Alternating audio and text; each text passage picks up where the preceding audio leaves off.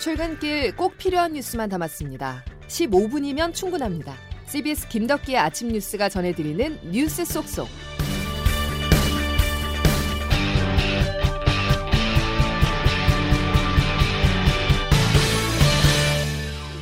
여러분 안녕하십니까? 12월 6일 김덕기 아침 뉴스입니다. 날씨는 풀렸지만 코로나19 상황은 좀처럼 나아지지 않고 있습니다. 방역 지표는 모두 다 나쁘다 해도 과언이 아닌데요. 특히 수도권의 병상대 기자가 1000명에 육박하고 하루 사망자는 70명을 넘어서기도 했습니다. 이 같은 확산세를 막기 위해 일상 회복이 잠시 멈춥니다. 오늘부터 방역 패스가 식당, 카페 등으로 확대 적용됩니다. 첫 소식 이은지 기자입니다.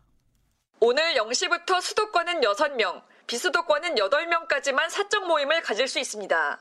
기존의 일상회복 1단계에서 허용됐던 인원보다 각각 4명씩 줄어든 겁니다. 적용 기간은 내년 1월 2일까지 4주간이지만 향후 유행 상황에 따라 더 늘어날 수도 있습니다. 당초 정부는 거리두기 4단계에 준하는 조치도 검토했지만 연말연시 대규모 모임을 제한하는 선에서 절충점을 찾았습니다. 그간 유흥업소를 비롯해 노래방과 헬스장 등 일부 고위험 시설에만 적용됐던 방역 패스의 범위도 대폭 확대됩니다. 중앙재난안전대책본부 권덕철 1차장입니다. 12월 6일부터 영화관, 공연장, 학원과 스터디 카페, 박물관과 도서관 등 14종의 시설에 대하여 방역 패스가 적용됩니다. 일주간의 계도 기간을 운영할 예정입니다. 이제 식당 카페는 물론 학원과 PC방, 영화관 등을 이용하려면 백신 접종력이나 PCR 음성 사실을 입증해야 합니다.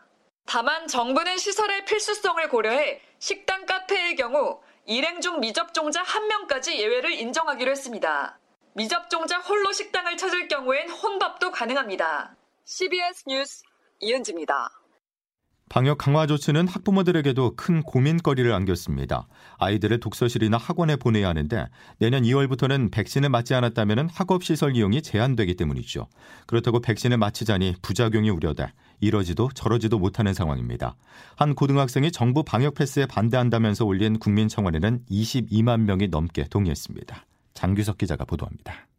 정부는 내년 2월부터 12에서 18세 청소년들에게도 방역 패스를 확대 적용하기로 했습니다. 식당과 카페는 물론 학원이나 도서관, 스터디 카페 등에도 백신 접종 증명서나 음성 확인서를 제시하지 않으면 입장이 불가능해집니다. 백신을 접종하지 않으면 사실상 학원을 갈 수 없게 되는 상황. 학생과 학부모들을 중심으로 접종 강요 아니냐 이런 반발이 커지고 있습니다. 맘카페나 교육정보 카페에서 학부모들의 성토 댓글이 이어지고 있고 청와대 국민청원 게시판에는 자신을 고2 학생이라고 밝히며 백신 패스를 결사 반대한다고 올린 청원에 추천수가 22만 명을 넘겼습니다. 사실상의 접종 강요는 기본권 침해라는 주장입니다. 한 18살 대입 수험생은 헌법소원 심판을 청구하겠다고 나섰는데 이미 430명이 소송에 참여하겠다고 모인 걸로 알려져서 이번 주 안에 헌법 소원이 이루어질지도 관심입니다. 이렇게 반발은 커지고 있지만 정부는 청소년층도 코로나 백신 접종의 실익이 더 크다며 접종을 공고하고 있습니다. 특히 수능을 치르느라 90% 넘게 접종을 완료한 고3 학생보다 백신 미접종자가 많은 중학생에서 코로나 확진자가 더 많이 나오고 있는 점을 들어 백신의 효과성을 강조하고 있습니다. CBS 뉴스 장규석입니다. 오미크론 변이 확진자가 늘고 있습니다. 현재까지 12명이 확진된 가운데 서울에서 3명, 충북에서 1명이 의심 사례로 분류됐습니다. 오미크론이 수도권 밖으로 확산할 기로에 놓였습니다. 보도에 이재기 기자입니다. 오미크론 감염 의심 사례가 서울과 충북 지역에서도 발생했습니다. 중앙방역대책본부는 어제 오미크론 감염 의심자가 서울에서 3명, 충북에서 1명 발생했다고 밝혔습니다. 서울의 의심자 3명은 미추홀구 교회 교인으로 지난 3일 동시에 코로나19 확진 판정을 받았습니다. 이들은 모두 서울 지역 대학교에 재학 중인 외국인 유학생으로 파악됐습니다. 충북에 사는 의심자는 70대 여성으로 지난달 28일 같은 교회에서 열린 외국인 대상 종교 행사에 참석한 것으로 나타났습니다. 감염 의심자들의 오미크론 확진 여부는 이러면 오늘 나올 것으로 예상됩니다. 이로써 어제까지 국내 오미크론 확진자 수는 12명으로 늘어났습니다. 감염 의심자들이 참석한 교회 행사의 전체 참석자 수는 400명을 넘어 감염 사례는 증가할 것이란 우려가 나오고 있습니다. 특히 지금까지 파악된 오미크론 관련 외국인들의 백신 접종률이 낮은 것도 우려를 키우고 있습니다. CBS 뉴스 이재기입니다.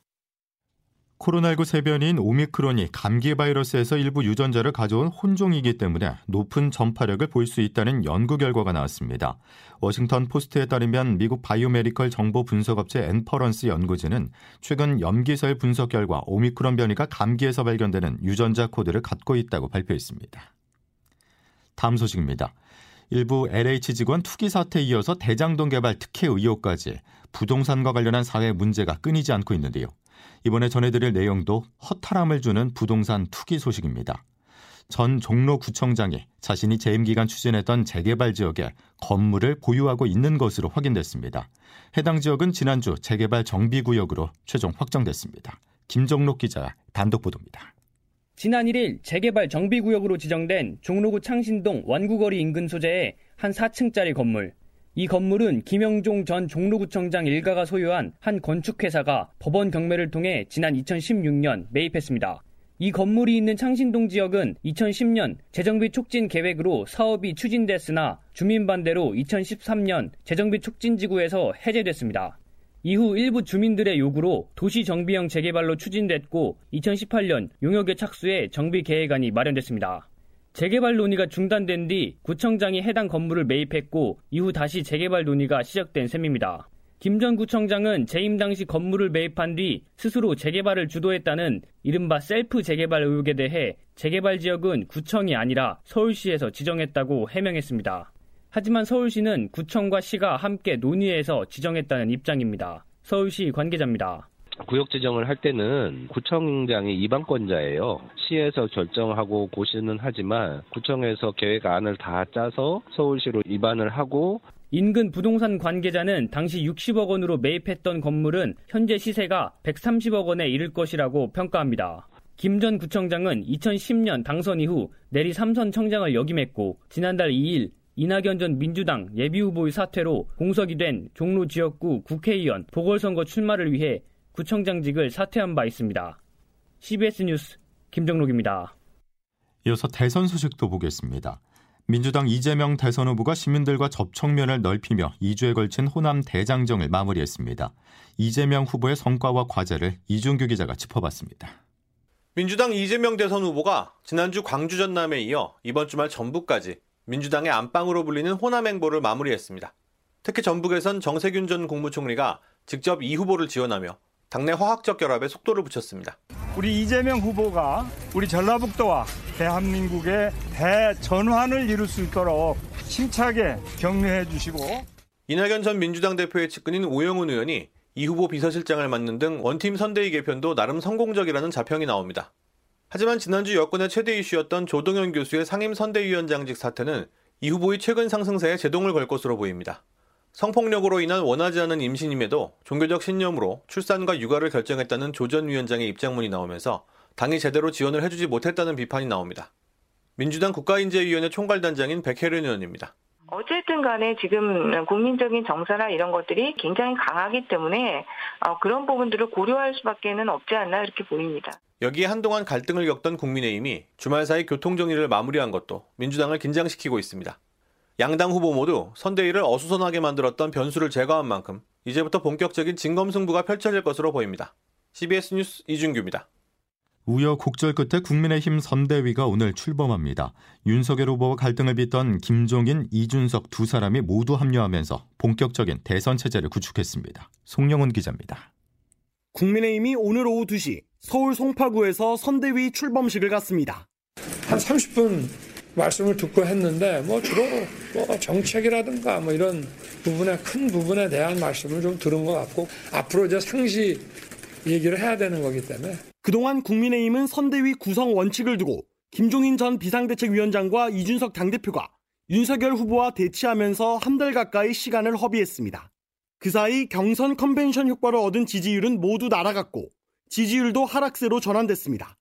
그러던 중 지난 금요일 윤 후보가 이 대표와 울산에서 회동하고 김종인 전 위원장이 총괄 선대위원장을 수락하면서 극적인 봉합이 이뤄졌습니다.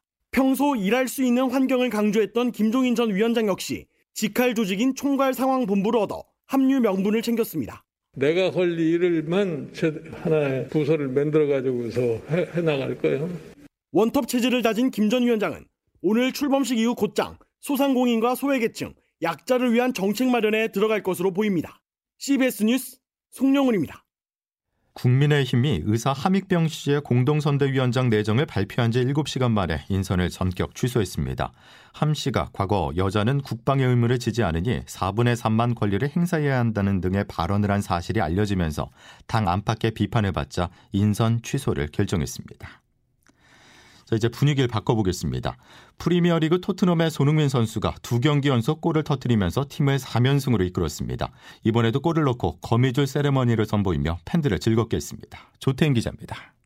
손흥민의 날이었습니다. 손흥민은 한국 시간으로 어젯밤부터 오늘 새벽에 열린 노리치와의 2021-22 잉글랜드 프리미어 리그 경기에서 2대 0으로 앞서고 있던 후반 32분 쐐기골을 터뜨렸습니다. 손흥민! 앞서 전반 10분에는 루카스 모우라의 선제골을 도우며 팀의 승리를 이끌었습니다. 리그 6호 골을 터뜨린 손흥민은 지난 3일 브렌트포드전에 이어 두 경기 연속 득점을 하며 상승세를 이어가는 모습입니다. 손흥민의 골 세리머니도 화제였습니다. 손흥민은 골 직후 무릎 슬라이딩을 하면서 손으로 거미줄을 뿜어내는 스파이더맨의 손동작을 선보였습니다. 지난 3일 경기에서도 손흥민은 스파이더맨 세리머니를 선보였는데 개봉을 앞둔 스파이더맨 노 웨이 홈 영화의 주인공인 톰 홀랜드가 최근 한 유명 잡지와 인터뷰를 통해 손흥민의 팬임을 밝힌 데 대한 화답이었습니다. 손흥민의 활약으로 토트넘은 잉글랜드 프리미어리그 5위로 올라섰습니다. 죄송하다. 안녕히 계시라라며 사퇴를 시사했습니다. 조 위원장은 민주당이 30대 워킹맘이자 육군사관학교 출신의 군사우주 전문가라며 외부 영입 인재 1호로 데려왔지만 곧장 사생활 논란에 휩싸였습니다. 과거 혼인 상태에서 혼외자를 뒀다는 문제가 제기되면서 조 위원장의 영입은 논란으로 바뀌게 됐습니다. 조 위원장은 어제까지만 해도 위원장직 수행 의지를 내비쳤습니다. 아이들에게 조금 더 당당하게 일하는 엄마의 모습을 다시금 보여줄 수 있는 기회를 허락받지 못하는 것인지. 하지만 어젯밤 SNS를 통해 사퇴를 시사하면서 민주당도 비상이 걸렸습니다. 조 위원장이 의미심장한 글을 남기고 잠적하자 민주당은 밤 10시쯤 경찰에 조 위원장에 대한 실종 신고를 했고 신변에 이상이 없는 것을 확인하기도 했습니다. 민주당이 외부 인재 1호로 영입한 인물이 논란 속 사퇴까지 시사하면서 이재명 대선 후보의 당 세신 작업 계획도 차질을 빚을 것으로 보입니다. CBS 뉴스 송영훈입니다. 똑같이 말씀드리겠습니다. 저는 당 대표는 적어도 대통령 후보의 부하가 아닙니다. 국민의힘 이준석 대표와 윤석열 대선 후보 간 갈등이 최고조에 달했습니다. 들으신 것처럼 이 대표는 어제 JTBC와 인터뷰를 통해 윤 후보를 강하게 비판했는데요. 윤석열 후보는 뒤늦게 원팀 행보에 나서면서 이 대표를 직접 만나겠다는 뜻을 밝혔습니다. 보도에 이정주 기자입니다. 이번 주 화요일부터 일정을 전면 취소하고 사흘째 잠행 중인 이준석 대표가 어젠 작심 발언을 쏟아냈습니다. 선대위 구성 등을 두고 윤 후보와 신경전을 벌이는 와중에 윤 후보 측 인사들이 익명으로 유언비어를 유포하고 있다며 강력 반발한 겁니다.